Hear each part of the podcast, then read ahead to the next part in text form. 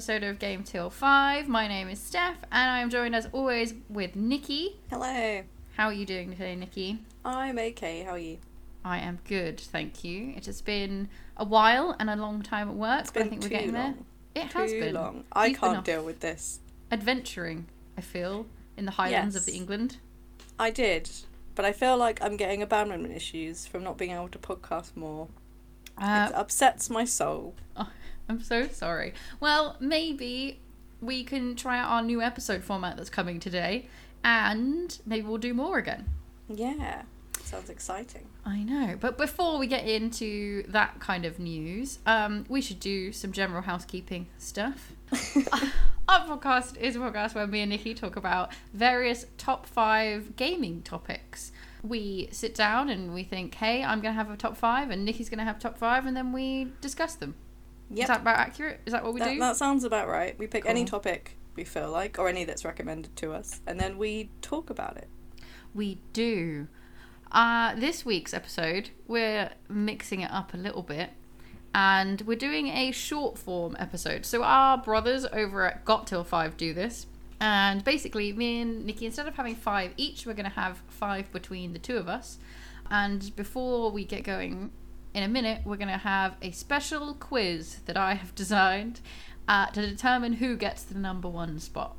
Yeah, so this is going to be frustrating because basically it means that one of us has spent a long time on their number one and they might not be able to, to say it. And I've been thinking about this all day and how frustrated I will be if I don't get the number one spot because that just means I don't get to talk about my number one. And I might cry. you best get the answers to the quiz right. I know. So I will be the person doing the quiz. Steph has prepared this lovely quiz for me today. And I suppose we should say really what our topic is this week.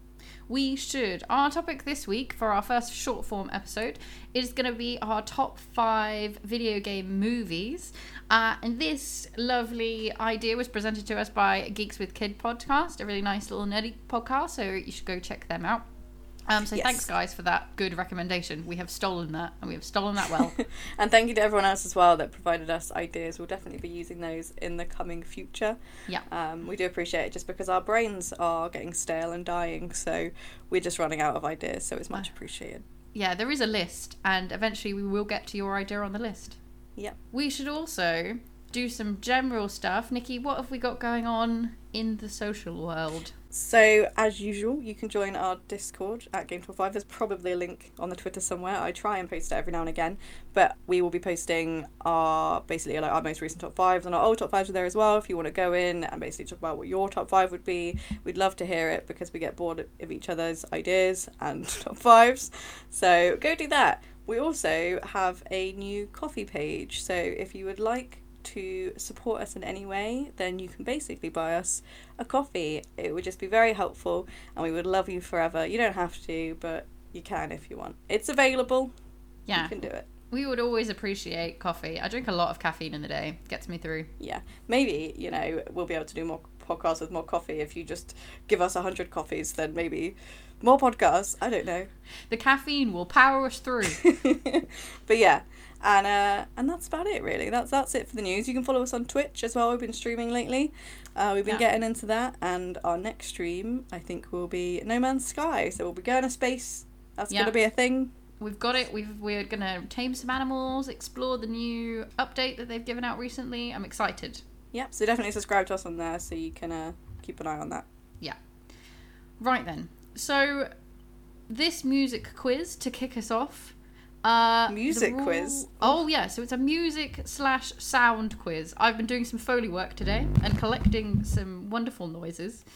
Uh, these noises, you have to guess what they are from, and if you get, I'm gonna say it's best out of five. So if you get three right, you get the number one spot, or if you don't get uh, three, then I get them top number one spot. Okay.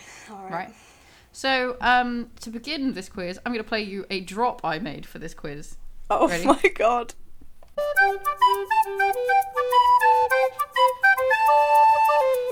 Game Till Fives Special Music Quiz.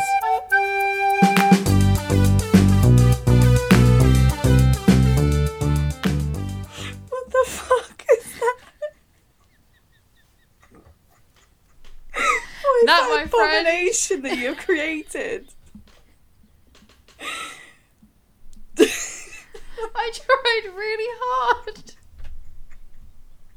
That's gonna haunt my nightmares. Good. What the? F- did you? Was that your voice? Yeah, I just.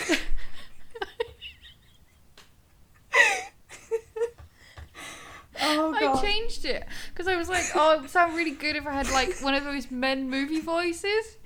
So I just like changed the pitch down and put it in there. What was the fucking like pipe instruments?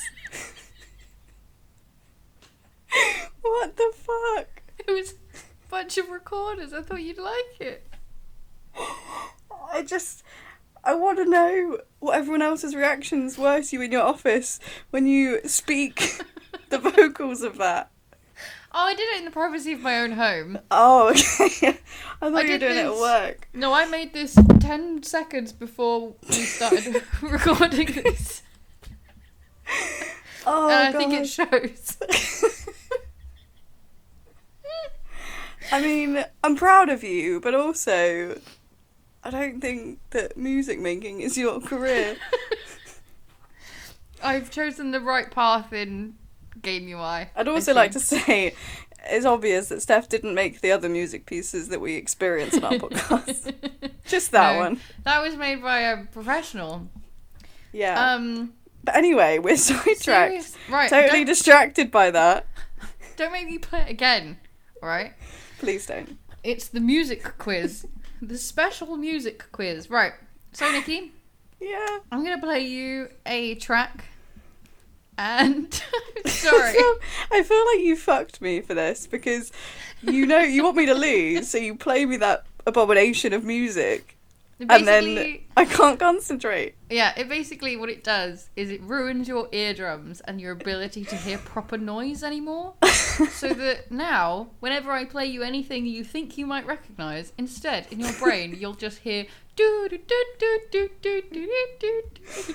yeah, pretty much. Okay, right. Let's be serious. Okay. Uh, the first question, Nikki. What is this noise?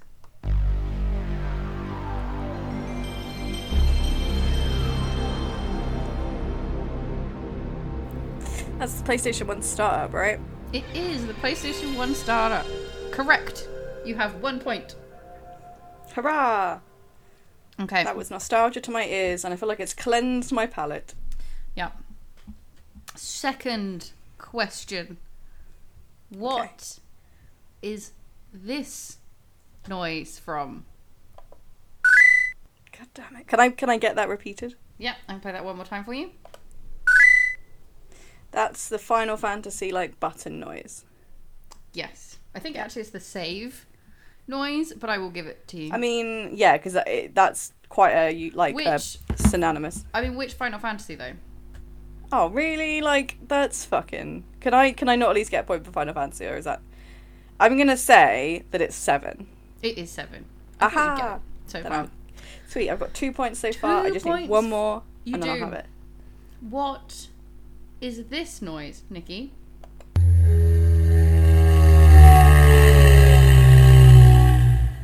What the fuck?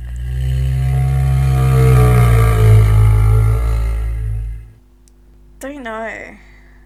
You don't know? Uh, let me just let me just think on that one. That's a difficult one. It is. It just sounds like a beast rumbling, but there's no way that I could probably. No, I, I don't think I can get that one. Okay, that is a Big Daddy from Bioshock. Ah, fuck. I'm a disappointment to myself. You are. You've disgraced your family. I have. Right. Next, one point to me, by the way. Oh, you get points? Well, I mean, I, I get minus points because I want points. Um, Okay. Next one. What is this noise from?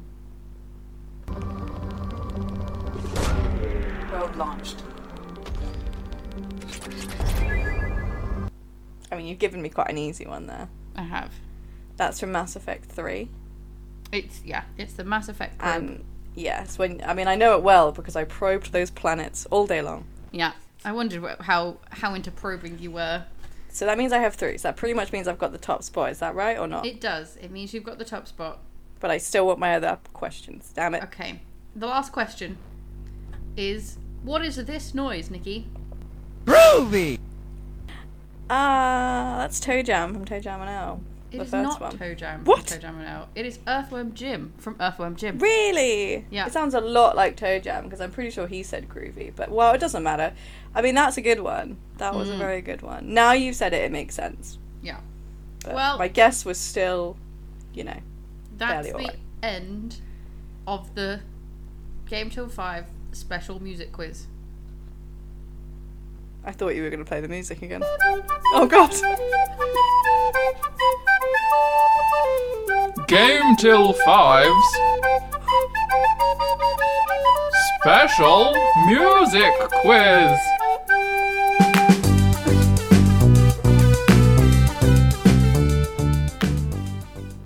I'm so sorry, everyone, that she's done this. You're welcome, everyone. That's glorious. It's um, genius, I think. I'll, I'll love it eventually, like You- an ugly child. You'll grow. To you'll grow to accept it. It will just, you know, Stockholm syndrome its way into your life. Yeah. That's what I've designed. So I won the, the top five, and I'm very happy about it. Sorry, mm. not the top five. I won the f- number one in the top five. Yeah, you. So now Nikki basically gets to have her number one uh, instead of my number one. Do you get to tell us what your number one is or not, or is that not okay? Uh, yeah, I can tell you what my number one is. But you're not allowed any to information other than that because you lost. Yeah, that's fine. That's fine. I accept the rules of my quiz that I invented. um, okay. right. In that case, um, we should quickly explain Beadle and then just get into it. Yeah, Beetle is a thing. Oh! Is that what you're gonna say? Yeah, no, Beetle interrupts us if we have a clash. Like, so if we have the same thing. I do feel like I'm going to end up stealing one of yours, or it could have been your number one. I think you might Not- do actually. Not sure, but it doesn't matter. If if we do have one that's exactly the same, then Beetle announces himself like that. Yeah. And then one of us just yells at the other one. Yeah. Um, and yeah, so I guess we're ready to do the top five. We are ready to do the top five. In which case, I'll play an actual intro that um, someone not quite as talented as me made.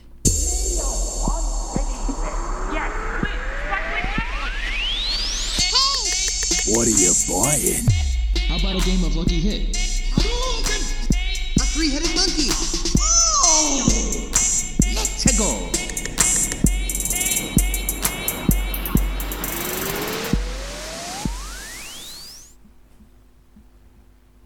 All right then, Nikki.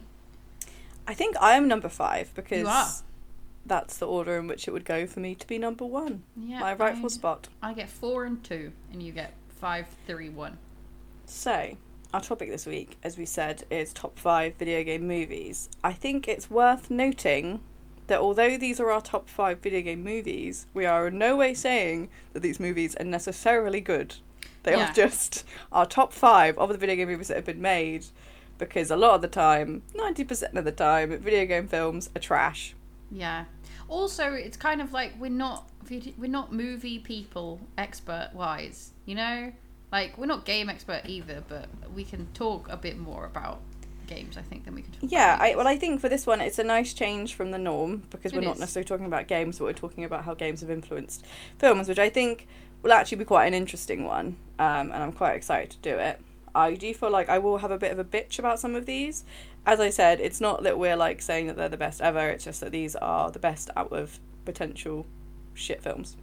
yeah, that's fair. So, my number five is Resident Evil, the first one. Oh! really? That was going to be probably my number one or my Really? number three. Yeah, Okay. Well, that's cool because it gets mentioned anyway. yeah, Um, yeah. So I specifically went for the first one as well because I just think it was the best one out of a lot of them. yeah. But yeah, Resident Evil is a 2002 action horror film. It was written and directed by Paul W. S. Anderson. So this was released when I think I was about 12, and I had grown up with a lot of the Resident Evil games by that point. I think actually by that point maybe it was one and two had been released, And so for me, I was very excited. I was a very excited 12 year old. Probably shouldn't have been watching it when I was 12. Again, I'm always condemning my parents here. Uh, but the film is the first installment of the Resident Evil film series, which there does become quite a lot.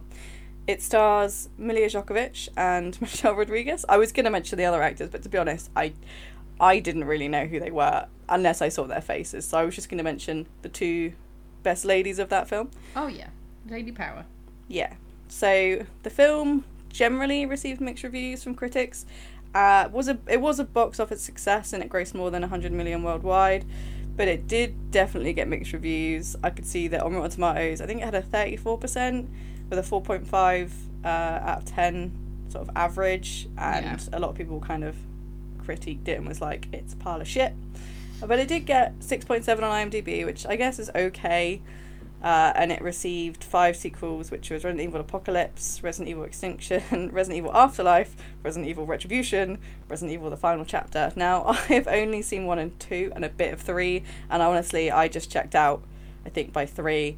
I just thought that they were getting. They just annoyed me in the end, but we'll talk about that.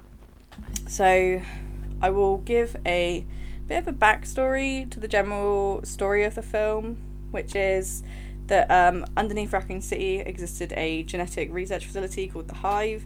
This was owned by Umbrella Corporation, obviously, who are prevalent throughout the video games. The story begins with a thief stealing the genetically engineered T virus and contaminates the Hive with it. In response, the Hive goes batshit crazy, uh, which is basically the artificial intelligence. The Red Queen, she goes crazy and seals the Hive and kills everyone inside. But she doesn't really kill them, she basically makes them into zombies because it is Resident Evil after all. Yeah. Good old So- zombies. Yeah, so many zombies in this movie, but they're all they're pretty good looking for zombies. Yeah. But the film follows Alice, which is Milla Jovovich. She wakes up with amnesia and doesn't really know what the fuck's going on. A bunch of people uh, come in and they're trying to shut down the hive. Basically, she finds out that she used to be a head, basically head of the security protecting the facility with her fake husband, but her fake husband's a dick, sort of, because he was actually Yeah. the one who stole the tea, basically caused everything. It's his damn fault. Yeah, so it was basically all of his fault. And everything kind of goes from there, with them basically trying to shut down the hive and just stop Zombino invasion. Yeah. So in in the movie you see quite a few characters. You do see some characters from the games. You see like the infected dogs, you see lickers. And yeah, it's it's a lot of references, but probably less so than in the other movies. So so there are a lot of references in the film, which sort of reference Resident Evil 2, Resident Evil 3, and 1, where basically, well, I mean, the fact that Alice wakes up in Raccoon City is a pretty direct reference. And obviously, uh, the sort of presence of Umbrella and the Nemesis program, which is kind of ongoing. And I think personally, there are a lot of sort of subtle references to the game, the kind of atmosphere, the noises, some of like the shots that they do. And there's also quite a funny reference, which is apparently at one point four bodies of the group um, disappear. Apparently, that is a kind of a reference to where basically the bodies in Resident Evil would just constantly disappear. Mostly because they were zombies and they were off doing other things, but yeah. Yeah. That's sort of known as, as a direct reference. Uh, apparently, as well, when the survivors make their escape from the hive, uh, there's like a timer countdown as they fight the final boss, which is obviously like direct reference to, to video games and always normally having like a time, especially in Resident Evil, to do something. So none of the main characters from the game do appear in this one. However, obviously it's later revealed, spoiler, that one of the guys is or to become Nemesis because he gets dragged off by Umbrella and they then experiment on him. Uh, experiment? experiment experiment on him. So he basically uh, becomes a pretty badass zombie. There's also apparently a shot of Alice's eye right near the film, which is like a real close up, which is a, a direct reference, obviously, to, to like the famous eye with the Resident Evil games. And uh, and yeah, so there there is those kind of references there, which is nice, but it doesn't wholly take from the story, which some people kind of judge and dislike, but some people prefer. I think it depends how people feel about general video game storylines taking exactly from the game or not. Yeah. So, talking about the script and everything and taking from the game, it seems that the the game actually took a long time to come to fruition and then for them to find the right person to actually direct it and script it.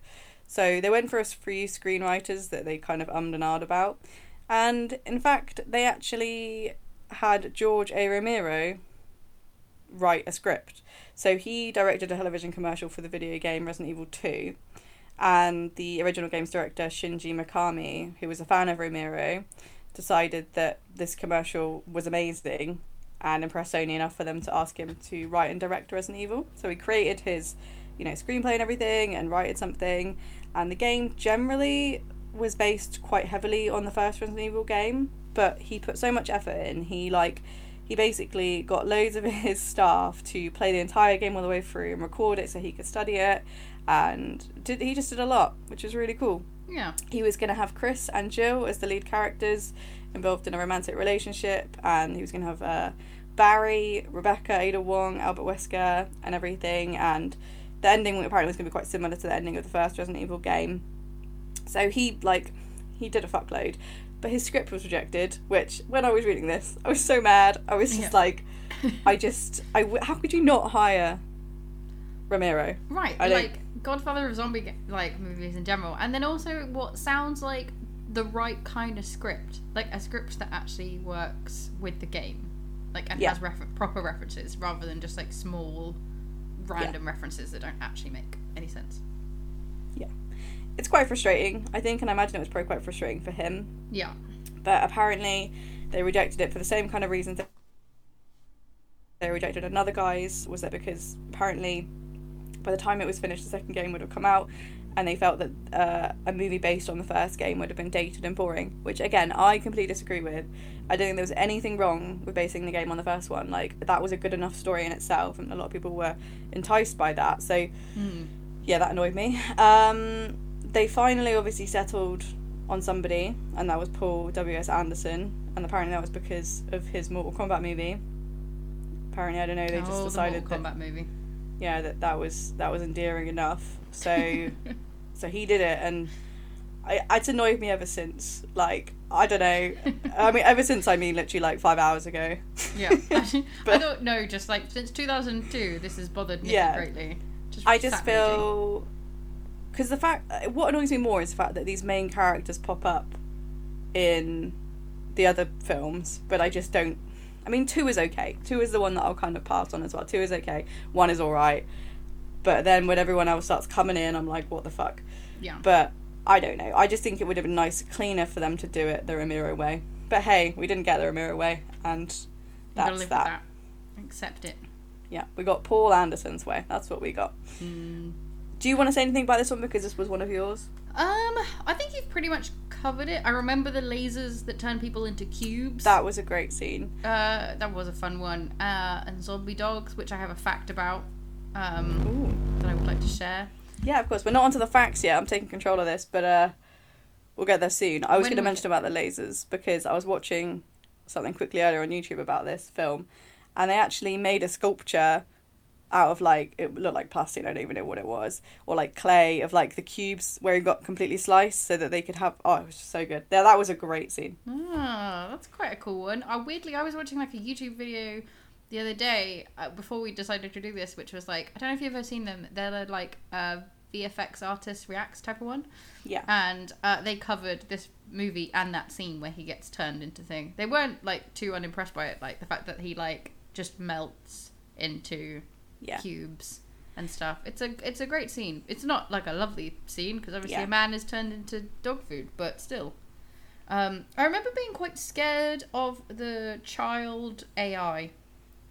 See, I liked that, and I think one of the reasons why I liked the child AR was because it. I mean, it's not really directly related, but the idea of having the little girl present reminded me a lot of um, the little girl in Resident Evil Two, whose name I've entirely forgotten. Is it Cheryl? No, I don't even know. But anyway, I think it is Cheryl. She's obviously in Resident Evil Two, and she's like quite a, a strong little character, and that's what it kind of reminded me of. I remember when I first watched it, that's what I thought of, and I think I was probably purposefully picking up on these little references uh, to the actual game, and that was one of them. I Yeah. thought she was, I thought she, she was fucking creepy, but she was cool. Yeah, I think that's fair. Yeah. and and yeah, I just think when it came out, it was just a it was an all right video game movie. It wasn't the best, could have been done better. Bring in George Romero, but it was it was fine. It was good. Yeah, I think that's a good description. At the time, it came out with like probably one of the first kind of horror movies that um, I remember being allowed to watch properly. So That's I where think your fear of zombies came from. probably this is this is what started it. I think what really cemented it was like 28 days later, but this this movie probably started it because I don't remember being that scared of the zombies in this movie, but I remember enjoying this movie because Yeah. it was like a little different from the horror movies because it was based on games and I liked games. I don't know what it was. It was just kind of like something we watched quite a lot at like sleepovers and stuff at that age. Yeah, yeah, it was good. It was it was a good film. Mhm. It was fine. but um, so we can do some facts. I will go for mine, Yep, carry on. which is one of my favorite facts because she's a great actress. I don't know what happened to her. I don't know what she's doing. I don't know where she's at. But Michelle Rodriguez, Rodriguez, sorry, Yeah, she's one of my favorite. I think she's. I say she's my favorite. stuff. Can't even say her name. Michelle Rodriguez. Is that right? Yeah, She plays Rain.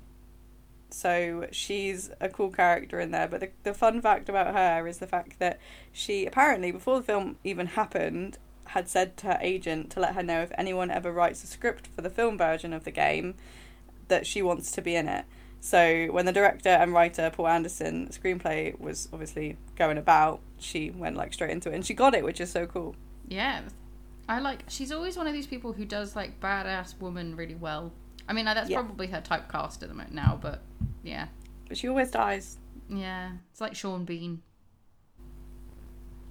but uh she is she is the female Sean Bean. Um, but yeah, I thought that was awesome. The fact that she was totally into it before the film comes out, because normally you know actors and stuff will probably get into it and watch it because they're going to be in it. But the fact that she was already in love with it before, I think, is just awesome. Yeah. So another fact as well relating to that is apparently the main cast were instructed to play the original games all the way through as a part of their training and Nice. research for the roles. Some members apparently were worried they won't be able to complete the games before filming. Um, apparently they watch other people beating the game instead. But I, I like that because I think if you are gonna be in a video game movie, well, that a movie that's based on a video game, I think you should play or at least watch. Yeah, well, it's like reading the book that a movie's based on, Yeah. right? You need to understand the source material of something that just makes sense. Yeah, I agree. Uh, also, apparently Gwyneth Paltrow was originally slated to play Alice instead of Milla Jovovich. Did read that. Yeah, which would have been weird. Yeah, and uh, Sarah Michelle Gellar. Really? Yeah, That's odd. Good old Buffy. Um, but apparently, it's good that they that she didn't because Milla Jovovich uh, then ended up marrying Paul Anderson, the she did. the writer and director, and they have two kids. So that's nice. Happy ending. Yeah. Do you want to do some of your facts? I feel bad. Um, yeah, I'll do some facts. So one of my facts was about the laser hallway and the bodies vanishing. Um, and another fact was about George R. Romero. So I think the only two facts that I have left that I'm gonna do is um, that there were zombie dogs in the movie, if you remember. there was. Um, the crew had a hard time dealing with these dogs as they kept on licking the blood and meat off of themselves. I have that written down as best fact ever. Yeah, it's fantastic. I'm like, of course, dogs were licking stuff off of themselves that you coated them in. Like that just Yeah. makes sense. Um, That's a good fact. that was, and the other one was the licker's nickname on set was Clint. That's awesome. They're my two facts. Um, I've got I've got two more that I'm that I'm gonna spat off, which is uh, a reference to the game, which is Alice's fake husband. So he's the guy that fucked everything up. Yeah. His name is Spence, and this is thought to be a, a reference to the first game, which took place in Spencer Estate, which is the mansion. And also, one of the three founders of Umbrella Corporation in the game series is named Oswald Spencer. So I like a reference. Yeah, it's a good one. So, and the other the other fact I've got is that apparently, according to Milla Jovovich on the DVD comment- commentary, it was a crew member's birthday on the last day of filming, and bottles of champagne were brought on set. But Paul W.S. Anderson was worried that the cast and crew would drink too much, but they said that they would just have one glass and no more. But sure enough, the whole cast and crew got drunk whilst waiting for the film, and they basically filmed a few scenes a bit drunk. Which, take that, Paul Anderson. Yeah. Should have been George Romero. He would have let everyone get drunk and be fine about it. I mean, it's a zombie movie. It doesn't really matter if people are staggering around all over the place, right? Exactly. Yeah. Um, also worth noting that Milla Jovovich apparently did all her own stunts, which is a lot of the cuts and stuff on her face are apparently real, which is cool. That's very cool. She is a very actiony kind of person. I have to say, I've never watched any of the other Resident Evils. It's just this one. I would recommend watching two. Mm. I think that one I can stomach. I kind of want to watch the last two, the most recent ones, because I think they have a lot of characters in from the games, and I'm just kind of curious. So I may watch those at some point. Yeah, I know what you mean about uh, video game movies. You're just kind of curious to see what they've done with them, rather Yeah. than even if you read a review and you're like, I know this is going to be trash, but still. Yeah. Okay, well, yeah, that was my number five, and I must admit that was probably the most information I've got for one of mine, so feel free to do your number four. Oh, exciting. Okay. Well, in that case, I'm going to just straight on to my number four. And my number four is Detective Pikachu. this isn't one of mine, but I haven't actually seen it. I wish I have. Oh, you should watch it. It's a good film.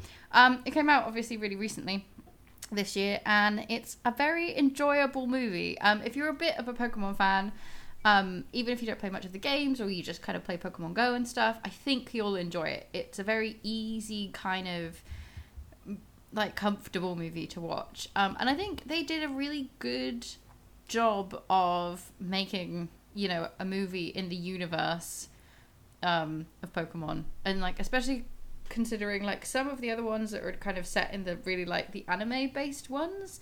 Uh, I liked the first one that ever came out, like just Pokemon uh, Mew versus Mewtwo, which was a good one, but you know, the rest of them I can take or leave some of them. But this, it just kind of like reinvented itself a little bit.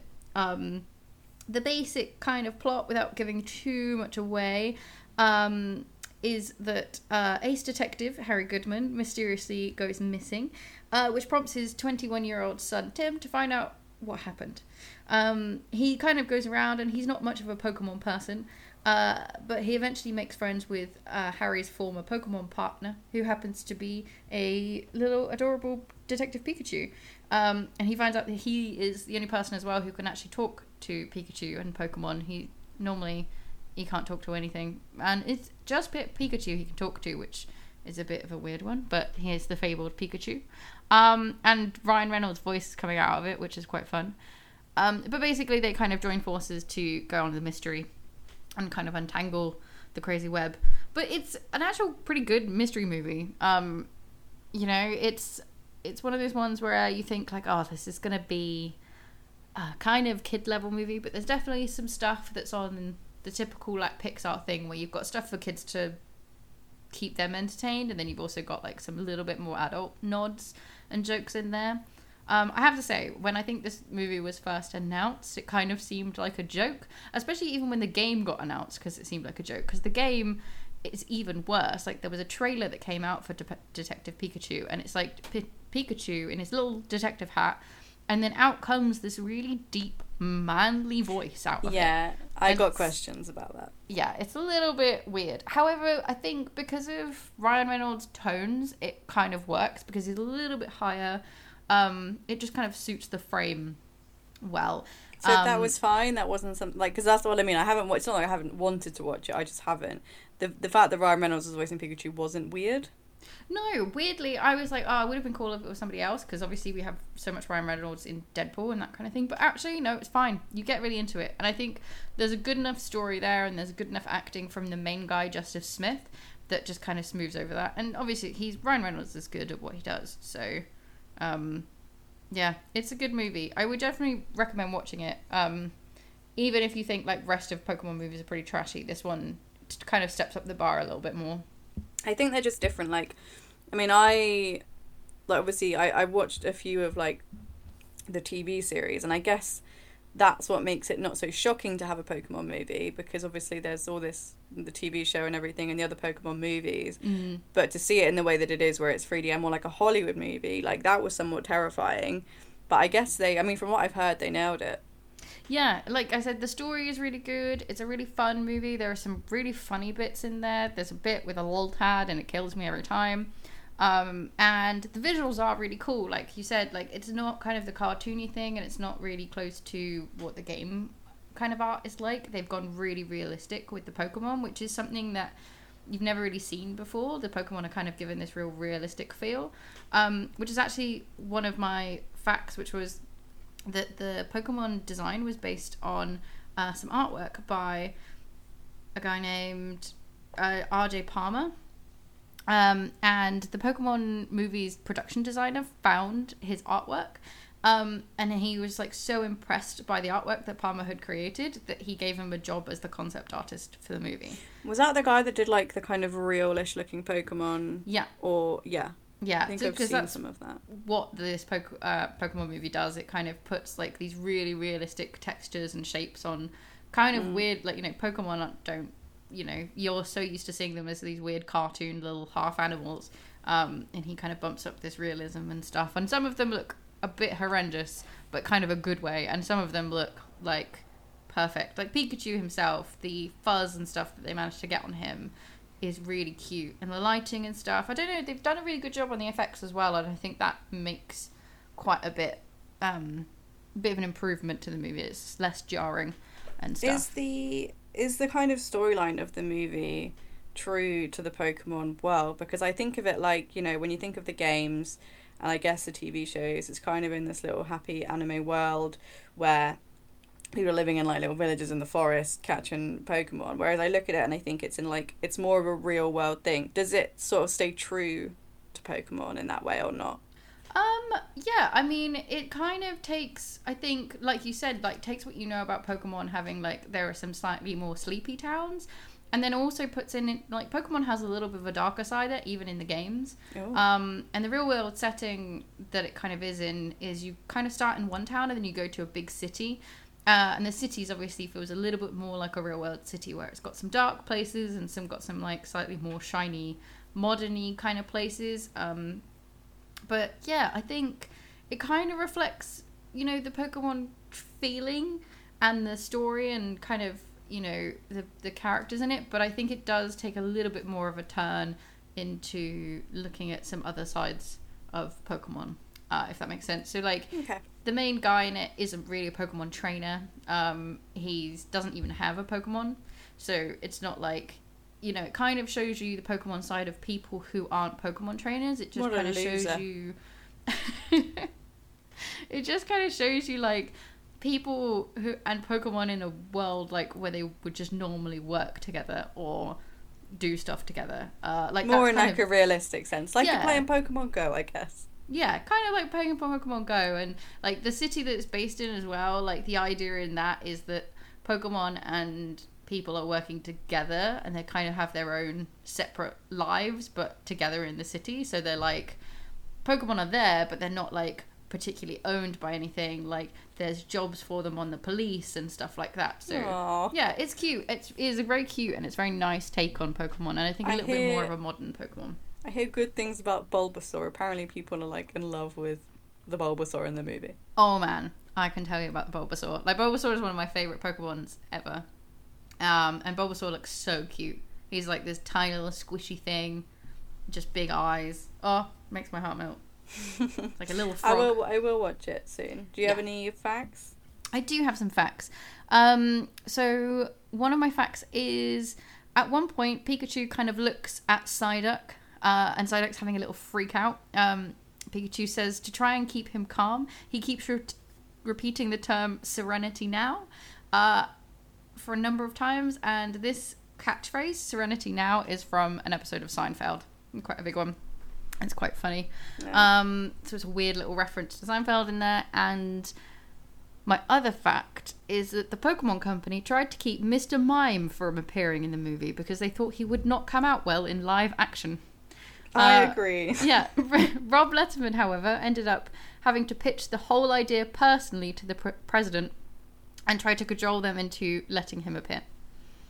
Oh, so he does appear. Um, yeah, he does appear.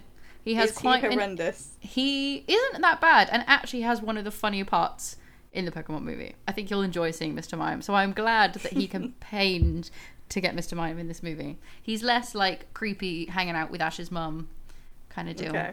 Yeah, it works. it works. And um yeah, that's my fact. Awesome. And number 4 uh, is Detective Pikachu and you should definitely watch it because it's cute. Cool.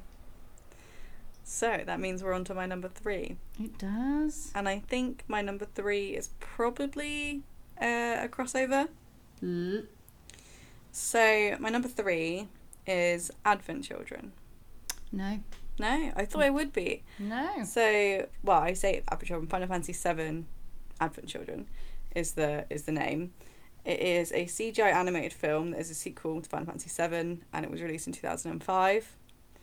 It received uh, okay, pretty good reviews. Seven point two on alright. IMDb. Rotten Tomatoes was eighty four percent, so pretty good scoring. When I first watched the film, it was when it just came out, so I must have been what fifteen Yeah. and I didn't really like it. It took me many years to like it, and I don't. I think maybe it was because I was stuck in the nostalgia of Final Fantasy VII being young, and I admitted in our other episodes that back then I didn't fully understand the Final Fantasy VII story until I was older, and the darkness to it, and how complex it was because I was a child. Like I when I first played it, I was like eight or nine, Yeah. I wasn't in it for the for the dark shit. But obviously when I watched Advent Children I was super excited for it. I knew about it coming out and I think I just expected something a lot more light-hearted and a bit easier to kind of watch, but when it came out it was, you know, it was it was different. Uh, I will go into a bit of the the backstory to it. So it basically takes place two years after Final Fantasy VII, and the world is now suffering from a disease called geostigma, for which there is no cure. So, suspecting a link between the disease and the alien entity Jenova, Rufus Shinra from Final Fantasy VII, president of what was once the Shinra Electric Power Company, tasks his assistants and bodyguards, the Turks, with the retrieval of Jenova's head from its last known location. And while the agents are retrieving it, they find some hostile forces there. And basically, he was very concerned with this, so he makes contact with Avalanche, which is Cloud Strife and Tifa, and all the other members. There's also two children involved now. Well, there was always Marlene, who is Barret's daughter, uh, but there was also a new child on the scene who is Denzel. A new child. uh, he's infected with geostigma. I don't think Marlene is. So you basically, it's all about this geostigma, which is a bit dark anyway, to be honest. The fact that all these children, and all these people have this disease is again fairly Yeah. dark. Not that happy. Um, Cloud also has geostigma, which he keeps from his friends. And while battling a growing depression and lack of self confidence, as he feels guilty for the deaths of Zack Fair and Aerith Gainsborough, he receives a call while en route somewhere, can't remember, on his cool motorbike, because Cloud is looking cool. oh yeah. All his Instagram dreams have come true. if you listen to our last episode a few episodes ago Final Fantasy VII where we discussed the fact that Cloud likes to live his life at a different kind of perspective Yeah, to what it lives for the actually is. Yeah, he lives he lives for a distorted life than, than Mm. reality. But uh, he's on his motorbike and he runs into three cool guys dressed in black and riding motorcycles. Uh, these three guys are the remnants of Sephiroth from the game. Sephiroth was the was the evil guy from that one. So these three cool these three cool dudes I'm so not cool. uh, they were the remnants of Sephiroth, and they are now embarking onto the world in pursuit of their mother's head to initiate the reunion, which is gross. Yeah, when you really describe it out in like a sentence that doesn't sound right, but it's Jenova, right? They're looking for. Yes. Yeah. So mother, yeah, Jenova is mother, uh, who was Sephiroth's. What I'd, I'd say, mother. Yeah, they I call guess. her mother, but it's a weird. It's not a real mother-son No. relationship. No, it's weird. So I've just got them written here. And then the shit ensues from there. Um, because I didn't want to go into everything because Yeah. I don't want to completely spoil the movie because it is a good film, despite what I was saying earlier. So, as I said, it is a good film. It just took me a long time to like it because I Yeah. expected something else. And I think it's understandable with from some of the facts that I've got of why it is the way it is. And I think from what I from what I sort of found out, it felt that Nomura felt that Advent Children differed from Hollywood films because the most of the scenes tend to be explained, whereas with Advent Children, a lot of the scenes weren't really explained. that apparently they wanted the viewers to be able to interpret scenes themselves, allowing them to come to different conclusion and not have it kind of spelled out for you, which I get, Yeah. but at the same time, I don't know. So one of the facts that kind of explains maybe the way it is is apparently the creators of the film had no prior knowledge of how to make a movie, so it was based on their knowledge of in-game movies, like the cutscenes. Which Ah. I don't know this fully because I feel like that wouldn't make any sense. Like, how could the creators not have known how to make a movie? I feel like they did. They made Spirits Within, right? Like, I don't know. Maybe it was different people. I find that fact weird, and I'm not sure the validity of it. But if that is the case, I feel like that makes sense because I think in some ways I thought the movie was almost like a giant cutscene of a game. Yeah, I mean, it does kind of explain the cut, like cutscene feel to the movie, I hmm. guess. And I guess, yeah, if you're right, like in that case, they would have all the technical ability to make a movie and kind of half the ability to tell story in those little moments. So they probably thought, yeah, why can't we just expand this with our story Yeah. writers and just kind of go for a full cutscene kind of thing? Because that's kind of what Final Fantasy was known for, is doing Yeah. cutscenes. I think if you know the game well, which as I said, by the time I watched it again when I was a bit older, I knew the complexities in the storyline. I liked it a lot more. Yeah. But going from when I was a bit younger to when I just remembered maybe the happier kind of moments or like the sort of novelty of Final Fantasy VII with Chocobos and the Golden Saucer and other moments like that, I was I think I was slightly disappointed. But you know, going back to it, you know, it's it's a dark film and it has this kind of sad undertone to it. It's it's good. Like it's fine. As I said, none of these are like would ever be on my top five movies of all time.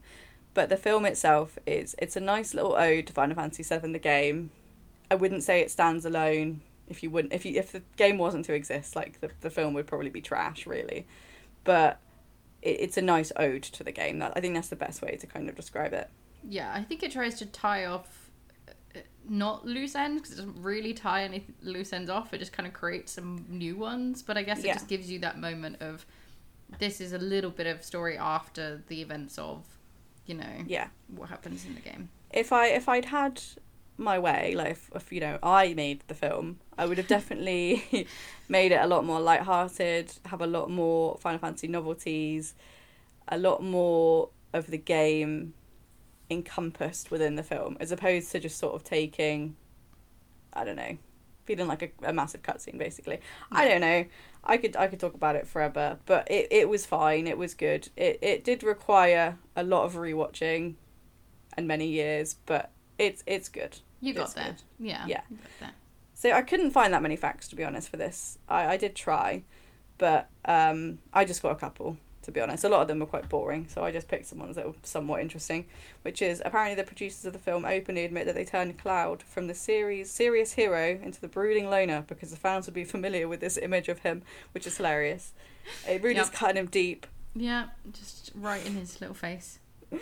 First they were like, "No, you're too serious," and they're like, "So we're gonna make you a brooding loner." I mean, he was always really a brooding loner. I don't think they made him into a brooding loner. Yeah, I was gonna say that kind of is one in the same almost, Yeah. right?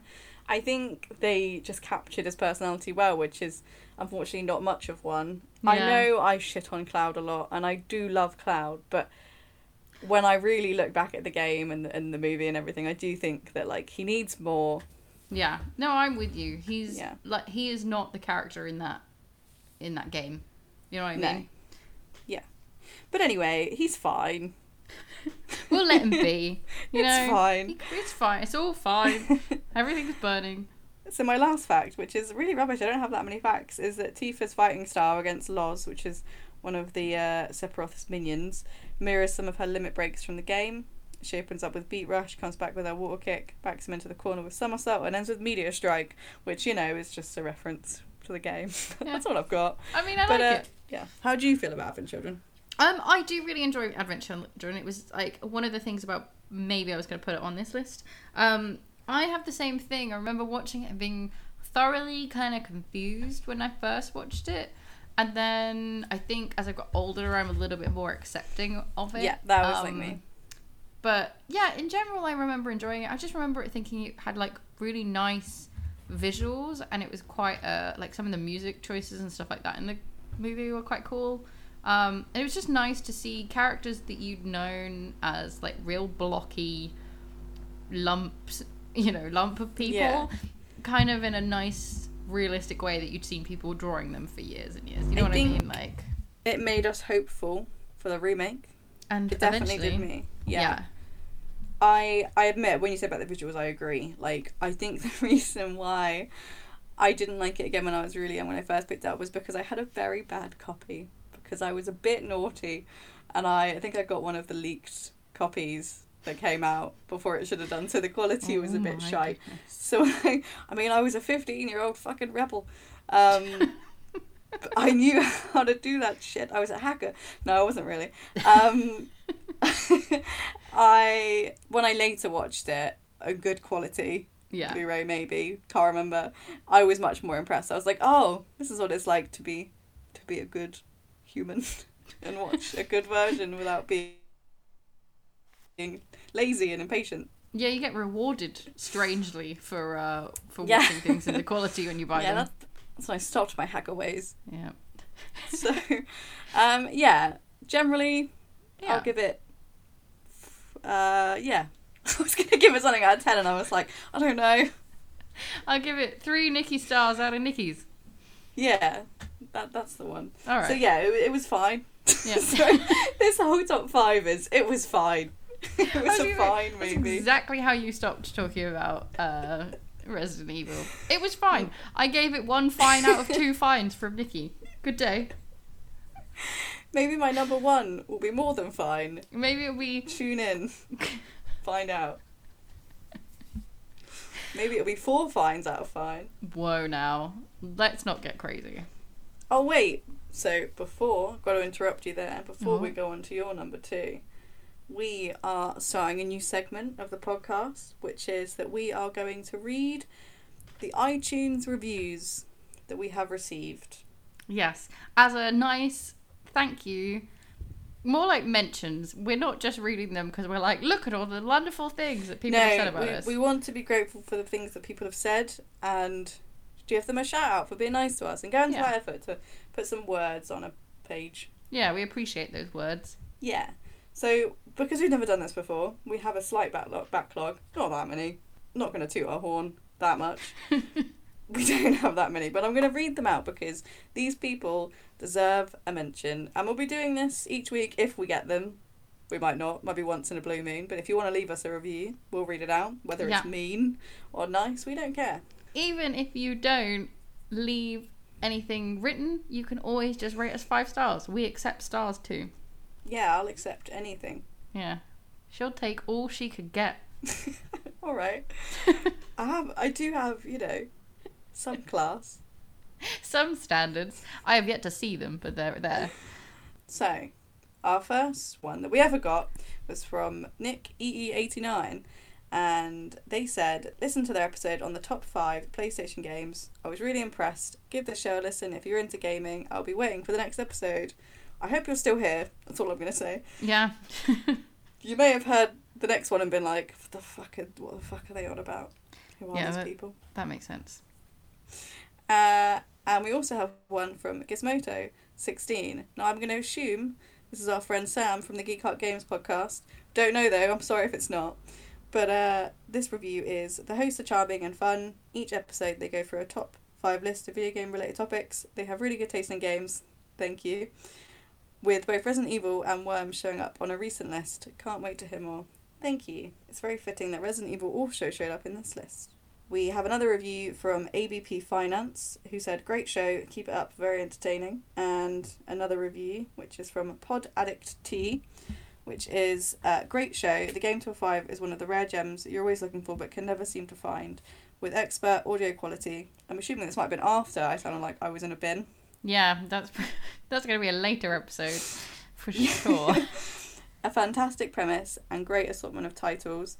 This wholly original podcast will leave you longing for more. Stop reading my review and hit play already. Thank you. That was a very nice review. that was very eloquent. More Yes. eloquent than we are, so And finally, our other review is from the Greatest Story Ever Played podcast. Definitely go listen to these guys. Uh, Yes. But their review is Look No Further for your top fives. Each episode, Steph and Nikki give their top fives on a variety of things in gaming. their friendship and love for video games is really fun to sit in on each week. They are lots of fun. Some of my favourite episodes are top N64 games, top moving games, and their favourite games from 2018. Thank you. I'm trying to remember if there was anything interesting in those episodes that happened, but I don't remember. I don't They're remember any of these things. I don't remember doing a podcast. Who But are you? thank, you? thank you, everyone, for those reviews. They are very kind, and uh, it makes me smile to read them. So leave us more. Thank you. Yeah, we very much appreciate them, and it does make us very happy. And we go, hooray! Somebody said a nice thing. Yeah. So uh, yeah, thanks everyone, and leave us one. Maybe we should move on to our number three now. Oh, on number three, yep, I will keep this wagon a moving. And my number three is Silent Hill. Wait, Hill. this isn't your number three. Oh no, it's my number two. this is confusing. Also, Oh. did you just say Silent Hill? Yeah. Fuck you. Oh! That's my number one. I've had my revenge! I did the quiz so I could do my number one. Well- you've just. I've stolen me. it. I mean, this was my plan all along. I'm starting to question this new format. I'd like everyone to give us their feedback on this format. Do you like it? Do you hate it? Nikki apparently hate it. hates it. I'm not saying that. again. I just feel like I've robbed you. I mean, how many times have you robbed me of number ones, you know, general uh, general things in my my list, and you've always had no remorse for it. You've always just been like, it's true. "Fuck you, I'm doing it. Be quiet." So, But I'm gonna be talking a lot moving about on this from, when you're uh, done. So well, well, let me continue. Um, this movie came out in 2006 and is in the horror-y kind of thriller genre. Um, it's so the Silent Hill movie for me was like the first step into the right direction for video game based movies. Um, however, I will say I think it did a little bit too well of a job at sticking to its source material, um, which I will explain later. But um, now I'm going to try and somehow tell you the plot of this movie, which I feel like I still yet to understand as an adult. However, I am gonna not let that stop me. Um, basically, a mother and daughter have a near like miss kind of car crash thing. Um, and when the mother wakes up, she finds out her daughter is missing from the car. This basically leads her on to a search through the apparently abandoned town of Silent Hill um, where basically no one is very nice and things will try to murder you. Um, and the walls melt every so often, but you know, this is marked by an air raid siren, so there's that. Um, terror, yeah, terrifying. just pure fear to just into this game. Um, I think what I mean by the source material thing is I think basically you kind of need to have played the game or have some understanding about the game and its mechanics to understand the vibe and certain aspects of what's going on in this movie at all. Like the fact that the the radio aspect and stuff is still in there, the static and the walls melting and the changing into, you know, the almost eternal like world in Silent Hill. It's never really described. I don't remember it ever being described in the movie, but obviously having played the Silent Hill games or being I mean, I familiar yeah. with Silent Hill, I don't think it's really know it. described in the games. You're just like, oh shit, the walls are melting. Oh, yeah, but I don't know what it is. It just kind of you accept it in the game. You go, oh, it's a mechanic, cool. I can deal with that. Whereas in a movie, you're like, what is the plot point of this one? You know what I Yeah, mean? true. It's weird. You do accept a lot more weird stuff, I think, in video games than you do in movies. Um, but I think on the flip side of you know being close to the source material, it does such a good job of making sure all the elements and characters and the monster designs are in there because they're so good and they're so intricate. Like it just really works for a horror, you know, movie. Um, I just, um, I think with the horror, like kind of genre, I think it lends itself to video game movies. I have to say, all my favorite video game movies are the horror. I was gonna say, yeah, Res- I was thinking that as well. I was thinking, you know, I had Resident Evil and Silent Hill on mine. I was thinking that that one does seem to, to transfer quite well on screen. Yeah, I have the same thing. It just kind of works. I think because I think there's probably a little bit less plot in horror movies and in No, horror This games. was a fucking complex movie. Yeah, I mean, but, I don't know. can you describe what it was? Yes, kind Fine. of. Kind of. No, I can't. I can describe the first part of the film, and then when all the shit starts to hit the fan, it gets difficult. But same with the game. The game is exactly the same. You're kind of just like, holy hell, what the fuck is happening? And it's really hard to explain it to a like audience yeah. um, for both the fair. game and the film.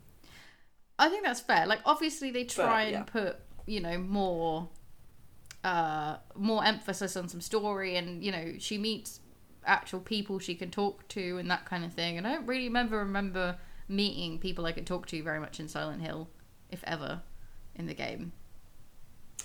Uh, yeah, it depends what one you're referring to, I suppose. In the Yeah. first one, I guess there's, yeah, there's not really normal humans that you talk to. Yeah, it's all kind of that weird thing. And I guess there's not really normal humans in this. Everyone's a bit of a weird cultist or Yeah. a monster. Um, but I think um, in general, it just does a really nice kind of job. Um, in terms of the monster design, I think I, I still always remember like the nurses and Pyramid Head.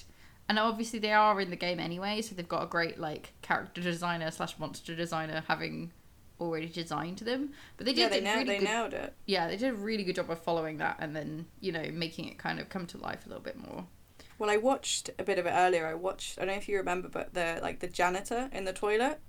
And if you remember him, he's like Yes. strapped up in the cubicle, and then when obviously the walls start to melt and he comes out. Sorry, whoever hasn't seen this film will play the game, so will be like, "What the fuck are you talking about?" Um, when he sort of comes to life, oh, terrifying. Yeah. It's super super creepy. I always just remember and the guys with the um they're kind of like miners and they've got the canary in the lamp and stuff like that and they're kind of like predicting when the walls are going to change and stuff. They're kind of yeah, just all the all the kind of costumes and stuff in this are just really well done and just really Do creepy. you remember the weird coal children? The weird That Oh, terrified me. Yeah. There's I don't remember if it's connected, but I I remember the scene with the little kid that's like he's all weird and, and like charred and then he just sort of like his head goes weird and he like squeals and I remember there was a point where it was like the Ring of Fire was playing and then I remember what happened, but there were like loads of them and they were weird and small and creepy. yeah, I think I vaguely remember the Cold Children. It's been a really long time since I've watched this movie. I was gonna do always- an impression of the noise, but I stopped myself. Oh, I, damn it. I want it now. Um, you you'll know it. Like it, I I watched loads of like reviews earlier, and and it, it's quite like a pivotal scene where it like turns its head and it's all like, ah! you know. like an angry chicken. I get it. That was fucking great. I think It that was, was. a good noise. It was a great noise. if you're gonna make a new Silent Hill, hire me. Will work for free. Um, yeah, I think I always just remember weird bits of it as well, like the woman who gets like her entire skin ripped off, like by one of the monsters outside the church, and someone just kind of lifts, just like takes her apart. That was a you know the bit. worst scene is where they have. Uh, so her name, I'm gonna remember this. So the actress is Laurie Holden, but the the oh, the it's the police officer Cybil Bennett, Oh, where they yeah. hoist her up on the ladder and they Oh, basically burn her alive. I was not okay with that scene. Like that scene, kind of traumatized me. That was fucked up. Yeah, I'd forgotten. I think I'd pushed that into the Yeah. very back of my memory. Well, we I don't know if you remember, but I remember watching this movie with you. Yes. It must have been like after like maybe sixth form or school. I don't know how old we were, but I remember watching it, and I think afterwards we just we were just full of questions. Yeah, well, it was 2006, so we would have been about 16. yeah. Uh, yeah. So yeah, I think we were. I think we just were all sat quite quietly for a while after that one. I I I really liked this movie. Like Yeah. this was one of the ones that I would say is more than fine. This one gets quite a few fines. Uh, I admittedly like I have some issues with the later part of the story. That's when it starts to change and divert. Not that it's similar to the first one, but there's a lot more consistency in the beginning Yeah. because you know it, it follows a lot like Harry in the first Silent Hill game where he loses his child and then looks for his child and it turns out that his child is not necessarily what he thinks and there's Yeah. like another child sorry I'm trying really hard not to spoil it No, in the school, you go to the school and you kind of visit Yeah. the same places that you do in the game. Like, yeah, yeah, I'm with you. It, sa- it- same kind of story but then and then I guess really the the pivotal point in the end is similar but they just go about in a bit of a different way which I'm okay with I feel like if you're gonna make a video game movie, I think stick to it quite a lot. If you're gonna divert a bit, fair enough. But I quite liked that it was so close. Yeah. Well, this is what I mean. So eh, there are parts where it stuck really close to it and it worked really well, but it's literally like because we appreciate the game, I really appreciate that stuff, but I can totally understand if you have never, you know, played or have no knowledge of Silent Hill or any of the mechanics in the game, you'll be really kind of confused or weirded out by some stuff. Mm. Like it's it's a little nonsensical. I can totally understand that. But for people who have, it's a great like ode to the game. It works really I don't know. I, I read quite a lot of people's reviews saying the people that had never actually seen the game really enjoyed the film as like a horror movie. So Oh, nice.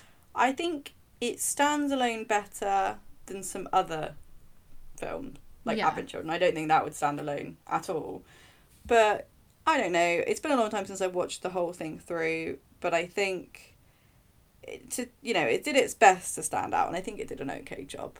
Yeah. Well, I think at its core, it's quite an arty movie. Like the Yeah. visuals in it are really nice, even when you're not, you know, looking at really gross monsters or stuff like that. Like the general world and stuff they did, and some of the room design and that kind of thing is really nice. Oh, they just did a really good job at, Yeah. at making an arty kind of horror movie. and kind of Foggy towns will always terrify me.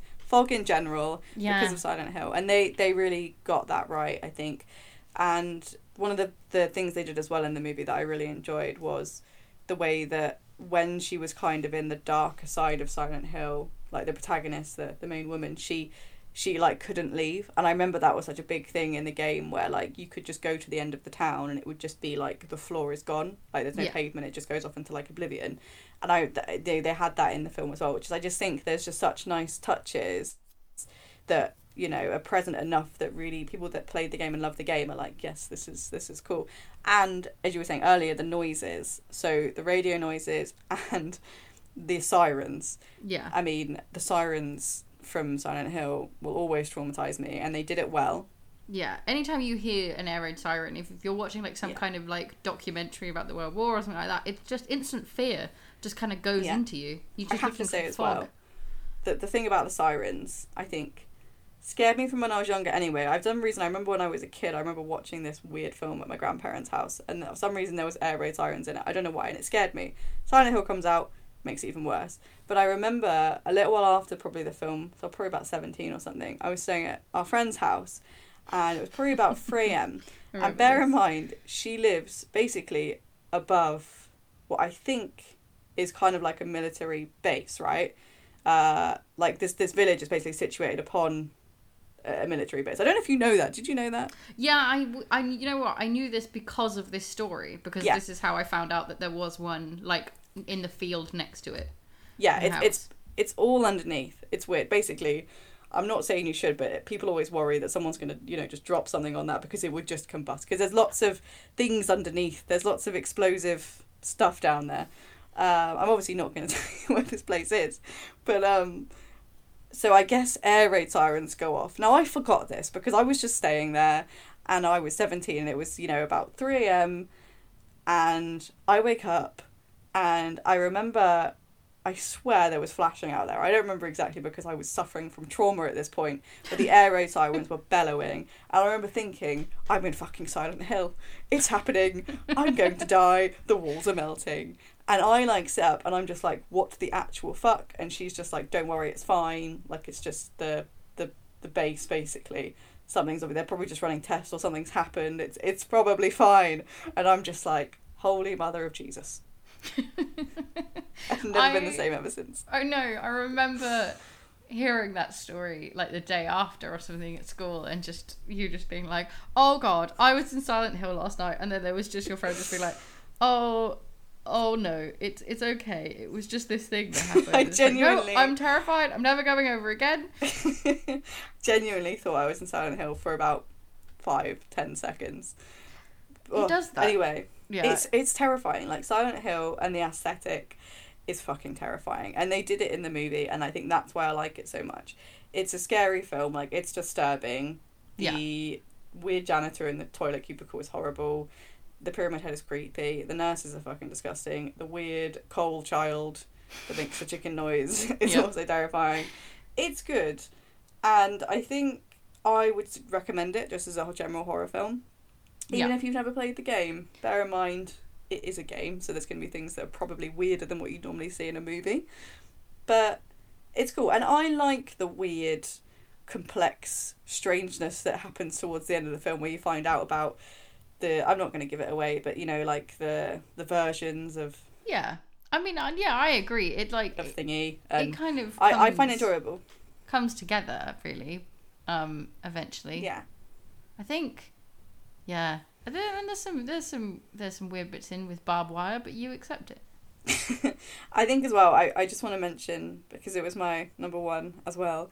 was that was a bit of an ode to the guys who made it. So apparently, the development of Silent Hill began in the early two thousands because um, basically after attempting to gain the film rights to Silent Hill for five years, this guy whose full name is sorry Chris, Christophe Gans sent a video interview to the makers of Silent Hill explaining his plans to adapt it into a movie and how important the games are to him. So Konami, obviously, who who got that, then awarded him the film rights, and then um, Christophe Gans and Roger Avary then obviously started work on it in two thousand and four. But I just really liked that. I liked the fact that they were like, "Hey, we really love this game.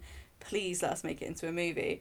And they they actually put quite a lot of effort into doing it, and that is one of my facts, which I will wait for you to do some of yours first before I. Yeah, I like how you just taken over my number one, like Hey, my number two right now. I just just just, Just- just wanted no. to say you know this is this is exactly you know when it's when it's your time and you've stolen mine it's always like well i'll do my facts and then you know if if you well, get wasn't some a crumbs fact. later it was just one me of my saying. facts Was it? Oh, I'm sorry. Yeah. I just wanted to like, just in case you weren't gonna mention the guys who made it. I just wanted to well you say didn't how. know did you you didn't wait for my facts you All didn't right, find calm out down. You start by number one, all right? I know, and I'm glad. Um, yeah, so that was one of my facts. I did really enjoy that as well. Like you said, that he went the whole way there for an interview, and he even filmed like his own stuff and overlaid it with stuff. And actually, the music from the game. Um, and the reason he took such a big care was one of my facts was that he, Christophe Gans, really cared about getting the music from the game into the film. Um, I think every single piece of music, other than one track, which I feel like is a Johnny Cash song, um, Yeah, Ring of Fire. was from from the game. Um, however, they really wanted the um, composer, the original composer, to do it.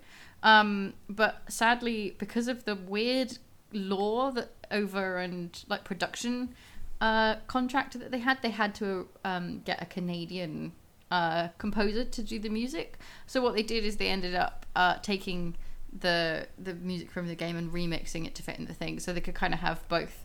Um, which I thought was nice that he really wanted to get like the original composer in uh, to do the music and stuff, and to because it really does help uh, the game and the film kind of fit together really seamlessly. Um, so that was my one of my facts. And my other fact, before I throw over to you for your facts, Nikki, was that the nurses, the dark nurses, um, you know, they make that weird, strange stumbling kind of motion when they first Yeah. kind of come alive.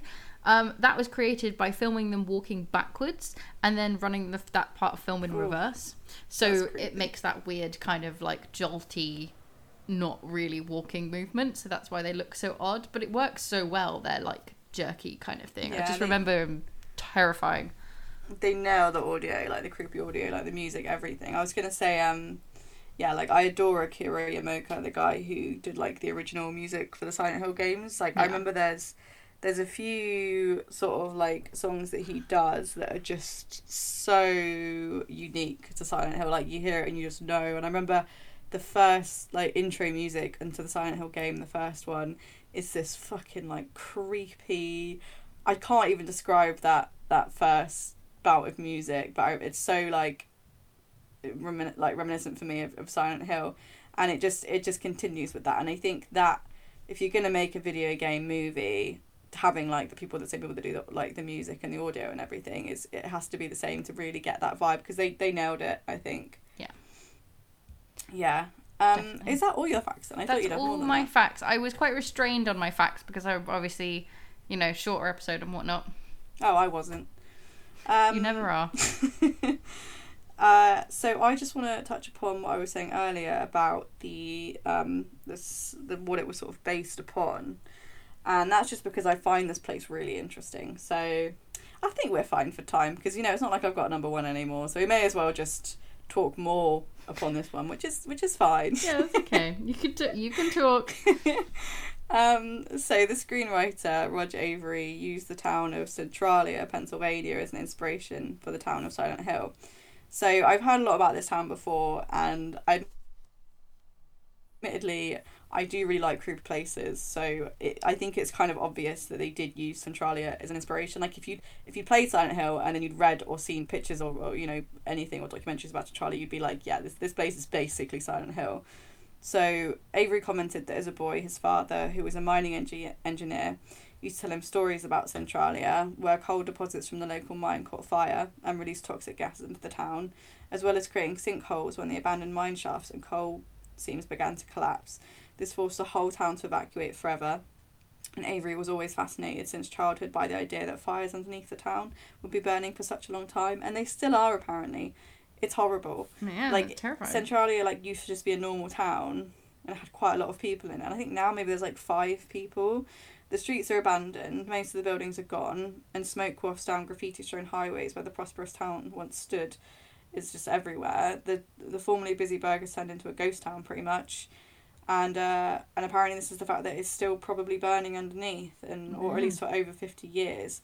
So it really resulted in the devastation of a community and the eviction and impoverishment of many of its residents. But it's just, it's really dark and like I remember I've watched like apparently it's haunted because I like to watch these ghost shows because you know I'm, I'm into it. I just find it entertaining.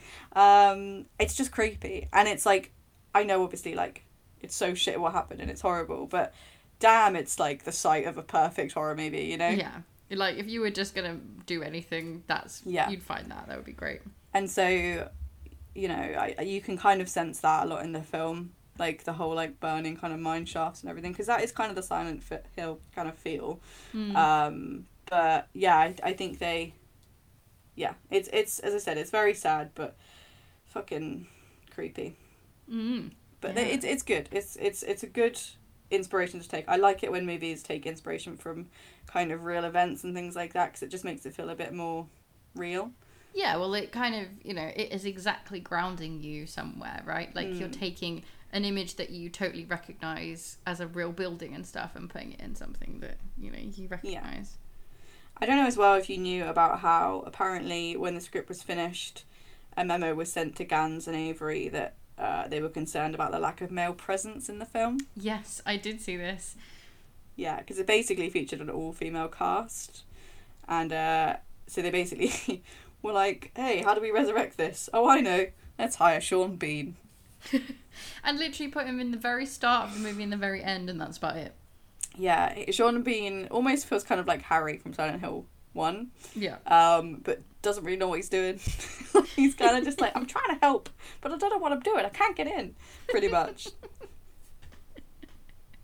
I love that that's not Sean Bean's voice at all, but it's perfect. I can't get in. Is that Northern?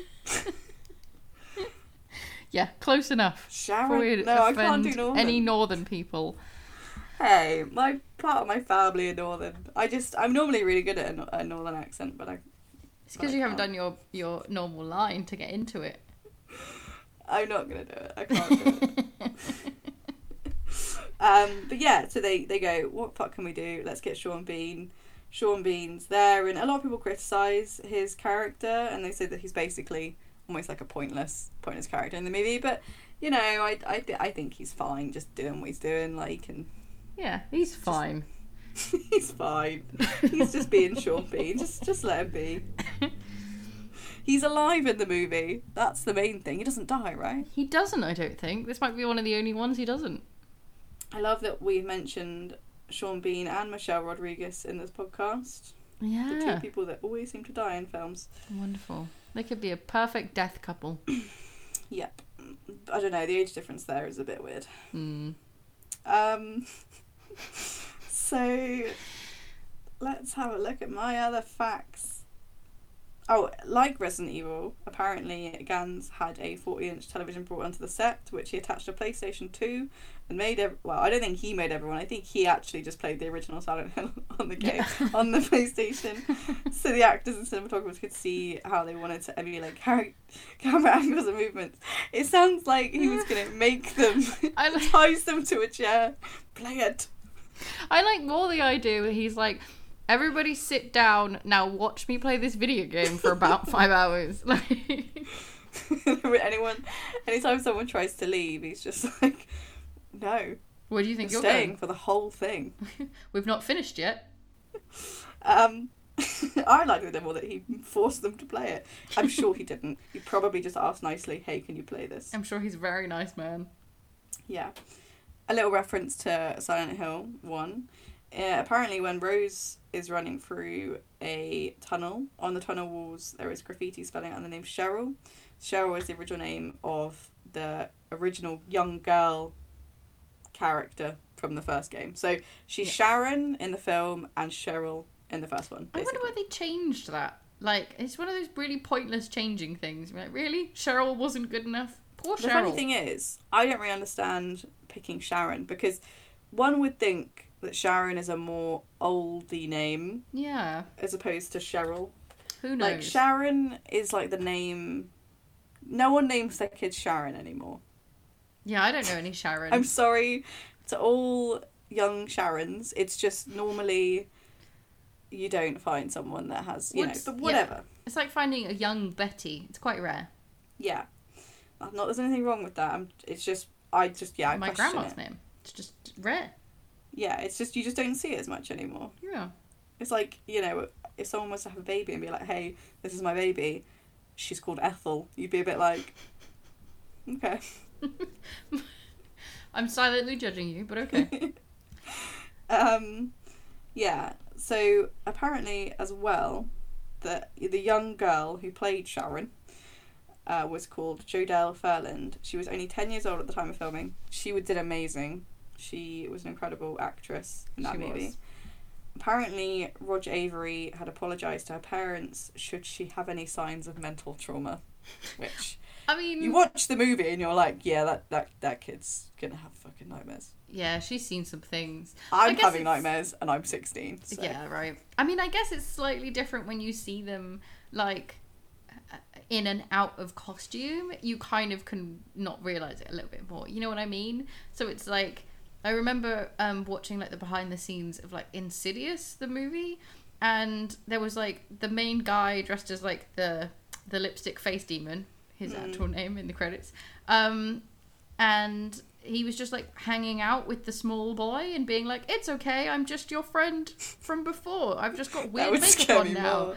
And the yeah, the kid just has pure look of terror, but I think he kind of got it, you know. Yeah, I think the thing that might have scared this young girl, which I don't actually know what she's in now, but um, I hope she's okay. But I think it was just some of the scenes that she was present for. You know, Yeah, there's some there's some not fun ones in there. well, I've just You'd have I've questions. just uh, I've just googled her. Oh, she's very pretty. Um, doesn't look that traumatized, but it doesn't look like she's been in very much really No. since not well wow she's been in a lot of horror movies i guess she is traumatized um she- she's addicted she can't stop Seems to be in Um, all the horror. yeah she's probably traumatized but i'm sure she's fine Nikki's form of approval. It's fine. uh, my last and final fact is relating to cybil bennett so cybil bennett was probably one of my favorite characters in the film because she was exactly the same as like her character from the game she was a police officer and she was blonde and had short hair. And for some reason, whenever I'm watching a movie that's that's taken from a game and I see someone that's like the same character, I just get really excited because I don't know why I like it. I like it being like, oh, it's the same. Um, and anyway, so Cybil Bennett in the game, if you Google it, she looks just like Cameron Diaz, like identical. And apparently, Christopher Gans actually originally wanted Cameron Diaz to play Cybil Bennett. Now, I found that fact out and then had a look at her and was like, Jesus Christ, that's probably why. She really does look similar. If you, if you have a Google, you'll see. And I don't know if maybe they just liked, you know, the, the makers of the game just likes Cameron Diaz. I just don't see Yeah. See what I mean. Yeah, I do kind of see it. It's true. She's Cameron Diaz. So uh, it's a shame that they they didn't cast her because she would have nailed it. But at the same time, I like the actress that they get to to play her. I think she does a good job despite her grizzly end. Yeah, I definitely think it's that kind of mix, and I think it, she works as as Cybil. Like it is Yeah. very Camerony, but she, yeah, I do remember her being a very good cop. Yeah. I I think my kind of summary of Silent Hill is that for me it's my favorite video game film. I wouldn't say that I have any other favorite really. I think Yeah. that is the only film that I watched numerous times. And I think it still stands the test of time and I think it still stands as a good video game movie. Yeah, have you watched any of the the sequel? Was there one sequel or two sequels or? there was one and it it wasn't amazing. Like the the aesthetics were amazing the music was great but i don't think it was very good. It was confusing because sean bean was in it but he was a different character. Oh, that's but confusing. people went at it. They they really went at it a lot. They were like this is i mean i don't know what the rotten tomatoes or imd score is but people had a lot of bad Didn't things to do say about it. But it has kit harington in it and no one's coming for him because he's the best. Well, so yeah, they they may insult his accent in the movie, but he's my boy. So he did all right. everyone stay away from Kit Harington. He's precious. Too precious for this world. Oh my god! I didn't realize. I'm just googling it now, and I didn't realize it was based on the third uh, Silent Hill game. Yeah. I always remember the third Silent Hill game because it was in like a video game magazine as a walkthrough that I had. I was too scared to play it, but I always really enjoyed reading about like what you'd have to do, and I was like, oh god, no! I'm so glad. But I love the character design of the main like girl, Yeah. um, which weirdly, looking at the pictures of this movie, look like they kind of nail her. She looks very similar to the the main yeah. woman. To be fair, I might watch it again because oh well I got it meh. I might. wa- Oh, maybe not. It's not fine. Don't watch it again. I mean it got by the looks of it five out of ten on ID, which isn't too bad. I don't know. I remember thinking that it was disappointing compared to the first one, Yeah. the first film. Might as but well I watch think the first. I just was like, well, Kit Harington's in it, so What's not to love? yeah. Yeah. And Malcolm McDowell as well, so Fair. yeah. Um Yeah, sorry, I'm totally reading the synopsis and getting distracted. And very We just ha- confused. Yeah, we're just having a chat now. We're just like, oh yeah, we should really, maybe we should do that. We should get together Yeah. and watch it. Is essentially what we're saying on that one. In that summary, Silent Hill was more than fine. In review, we decided not to review. um, cool. Let's Well, not start a film review podcast. I don't think we're going to do a good job. Yeah, I don't think this is in our future. I think we should go back to video games. But this has been a very nice break and a very interesting, different episode for us to do. So we'll do more of these. Yeah. Um, I'll try and edit this down to a, a shorter podcast. at the moment, we're uh, close to our normal rate, and you know we've done Ah, half shit. the work we normally do. so I don't quite know how we've done it. We spoke about Silent Hill for about half an hour, probably. Yeah. Um, but Yeah. then it was my number one and your number two, so whatever. I don't know how this has happened. We just talk too much. I'm sorry. Well, we have a podcast, so I'm not sorry. yeah. I mean, this is That's our job. solely what we enjoy doing. Um, in that case, we shall wrap up this podcast and do all our, I guess, normal bits and bobs. Um, Yeah. like say come visit us on twitter. We post things and you can find out more information about like what we're doing and when we're streaming on there. And that's at game till five. Um, or you can follow nikki individually at Elite Cat. she does lots of nice cosplay things so you can go check out her progress on stuff on there. Um, you can also join our discord like nikki said. What nikki? Uh, well, our Discord's just Game Till 5, but we have lots of forums that we're going to, well, I say forums, threads that we're going to set up, or we have set up already. So we'll set up one for this one soon, so you can come talk about your, it will already be on there, your top five video game movies, Yep. and your previous top fives as well. So uh, I will send an invite out, I'll do my best to do that, so you can pick that up. And we also, as I said earlier, have the, the Ko-fi account. So if you just search Ko-fi Game Till 5 or find it on our Twitter, and if you want to support us in some ways, you can, and we'll shout that out and be very appreciative of that. yeah, and hopefully soon we can get some more like little goals and stuff set up. And um, we are in the process of designing some stickers, so hopefully we can get them sent out at some point soon. Yeah. Um, and the last thing that I'm trying to remember what I have to mention. Uh, I mean, I was also going to mention that obviously, uh, uh, according with our with our stream and everything, we'll be doing No Man's Sky soon, so that's something to look out for. Yeah, that's what I was thinking. I was thinking Yeah. that we need to figure out when we're going to stream, and we will let you know on Twitter. Keep an Yes. eye on it. So Cool. yeah, Yeah, and that's the end of our podcast. sweet. Thank- Thanks for uh, creating some cool quizzes and music for us today. I hope everyone enjoyed, or and is not too traumatized. I don't think they will be. I think they'll love it forever. Let us know if you like this new format. If you hate it, if you hate Steph's music, just let us know. Drop us a, a message or a tweet. Yeah, you can always email us at gametill5 at gmail.com. Um, we like getting mail. We don't get very much of it, but I like it when we do. And drop us a review if you like to. Yes, make sure you Sorry, we're on so iTunes. needy. I So know. sorry. All of these things. Please go here, do this, follow us. You don't have to. You can just listen to us if you want. Yeah, you don't fine. even Just- have to do that. Just one of the things. Just one. That's all we're asking. Um, in that case, I'm going to say night, Nikki. Good day.